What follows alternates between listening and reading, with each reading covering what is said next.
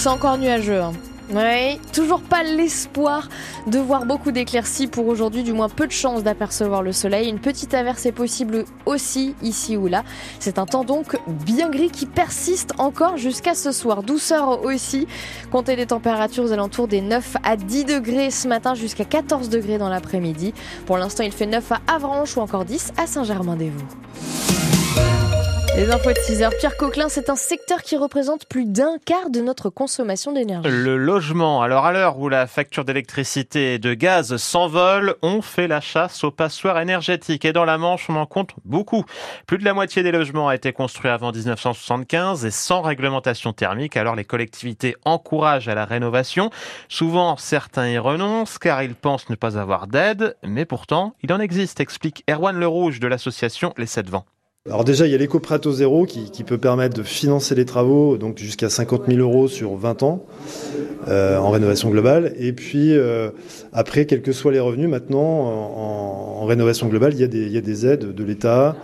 La région, il y a un certain plafond quand même aussi, mais qui est assez haut, assez élevé. Et puis euh, le département, où là, il n'y a pas du tout de conditions de revenus. Donc, euh, alors forcément, les aides vont être plus importantes pour les gens qui sont très modestes, mais il y a quand même des aides euh, significatives pour les gens qui sont en revenus supérieurs. Nous, on leur explique que s'ils veulent vraiment avoir une baisse significative de leur facture, un meilleur confort euh, et des aides financières. Euh, il faut qu'ils fassent une rénovation euh, globale plutôt que de en fait étaler dans le temps des travaux en faisant l'isolation des combles là et puis faire les fenêtres plus tard. En fait non, maintenant si on veut avoir un taux de subvention intéressant, ben en fait faut faut regrouper les travaux. Alors pour rénover votre maison, vous sentez-vous assez aidé? Vous avez la parole au 02 33 23 13 23 dès à présent.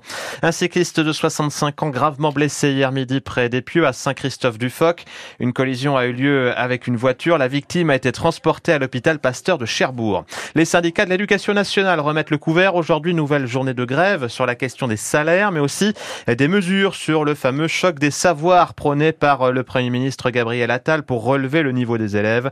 Des perturbations sont à prévoir dans les établissements scolaires du département. Les enseignants sont invités à se rassembler dès 10h30 devant les locaux de la direction des services de l'éducation nationale à Saint-Lô. Il y, avait, il y avait tromperie sur la marchandise. La direction départementale de la protection des populations a entamé des contrôles sur l'origine des produits alimentaires dans les supermarchés. Et dans la Manche, elle a repéré des tomates, des kiwis et des aubergines venues d'Espagne, du Maroc ou d'Italie avec marqué Origine France. Les professionnels s'exposent donc à des sanctions. Une centaine de contrôles sont prévus dans les semaines qui viennent dans le département. Il y a des contrôles qui interviennent alors que le mouvement de grève des agriculteurs est toujours en mode pause. Hein. Il est simplement mis en pause, prévient le député Renaissance de la Manche Stéphane Travers. L'élu souhaite relancer les états généraux de l'alimentation qu'il avait créés en 2017 pour améliorer le dialogue entre producteurs et grandes distributions notamment. Il demande également à une plus grande, une, plus grande cohérence hein, sur le niveau, au niveau européen. D'ailleurs, une dizaine d'organisations dont la coordination rurale et la Confédération paysanne appellent à une manifestation aujourd'hui à Strasbourg à l'occasion de la session plénière du Parlement européen. Dans l'actualité également, c'est le roi Charles III d'Angleterre qui se met en retrait de la vie publique pour une durée indéterminée. Moins d'un an et demi après avoir succédé à sa mère sur le trône britannique, le monarque de 75 ans a un cancer. Le palais de Buckingham indique qu'il a été détecté pendant son opération de la prostate il y a une dizaine de jours. Les Français démissionnaire. Ah oui, on fait moins l'amour qu'avant. C'est ce qui ressort d'un sondage IFOP paru hier pour la marque de sextoy Lelo. Une, un peu plus de trois quarts des personnes sondées, 76% ont confié avoir eu un rapport sexuel au cours des 12 derniers mois.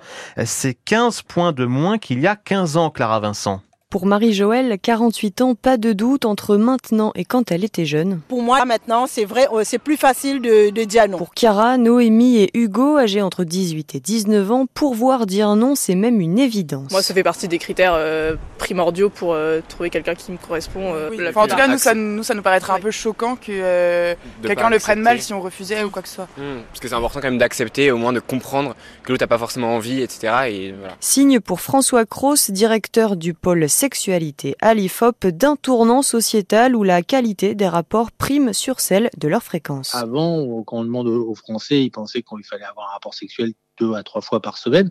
Aujourd'hui, je pense qu'il y a la notion euh, de sobriété un petit peu qui est assez générale et qui se traduit aussi en, matière de, sexualité dans le fait qu'on n'est pas forcément obligé d'avoir une vie sexuelle intense ou trépidante pour réussir son couple.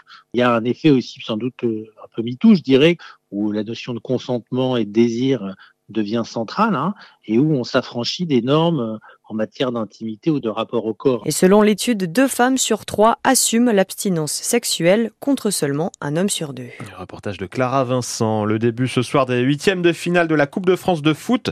Le FC Sochaux, quatrième de National 1 qui reçoit Rennes, neuvième de l'élite. Les Sochaliens vont tenter de réaliser un nouvel exploit après avoir sorti Lorient et Reims au tour précédent. C'est à 20h45.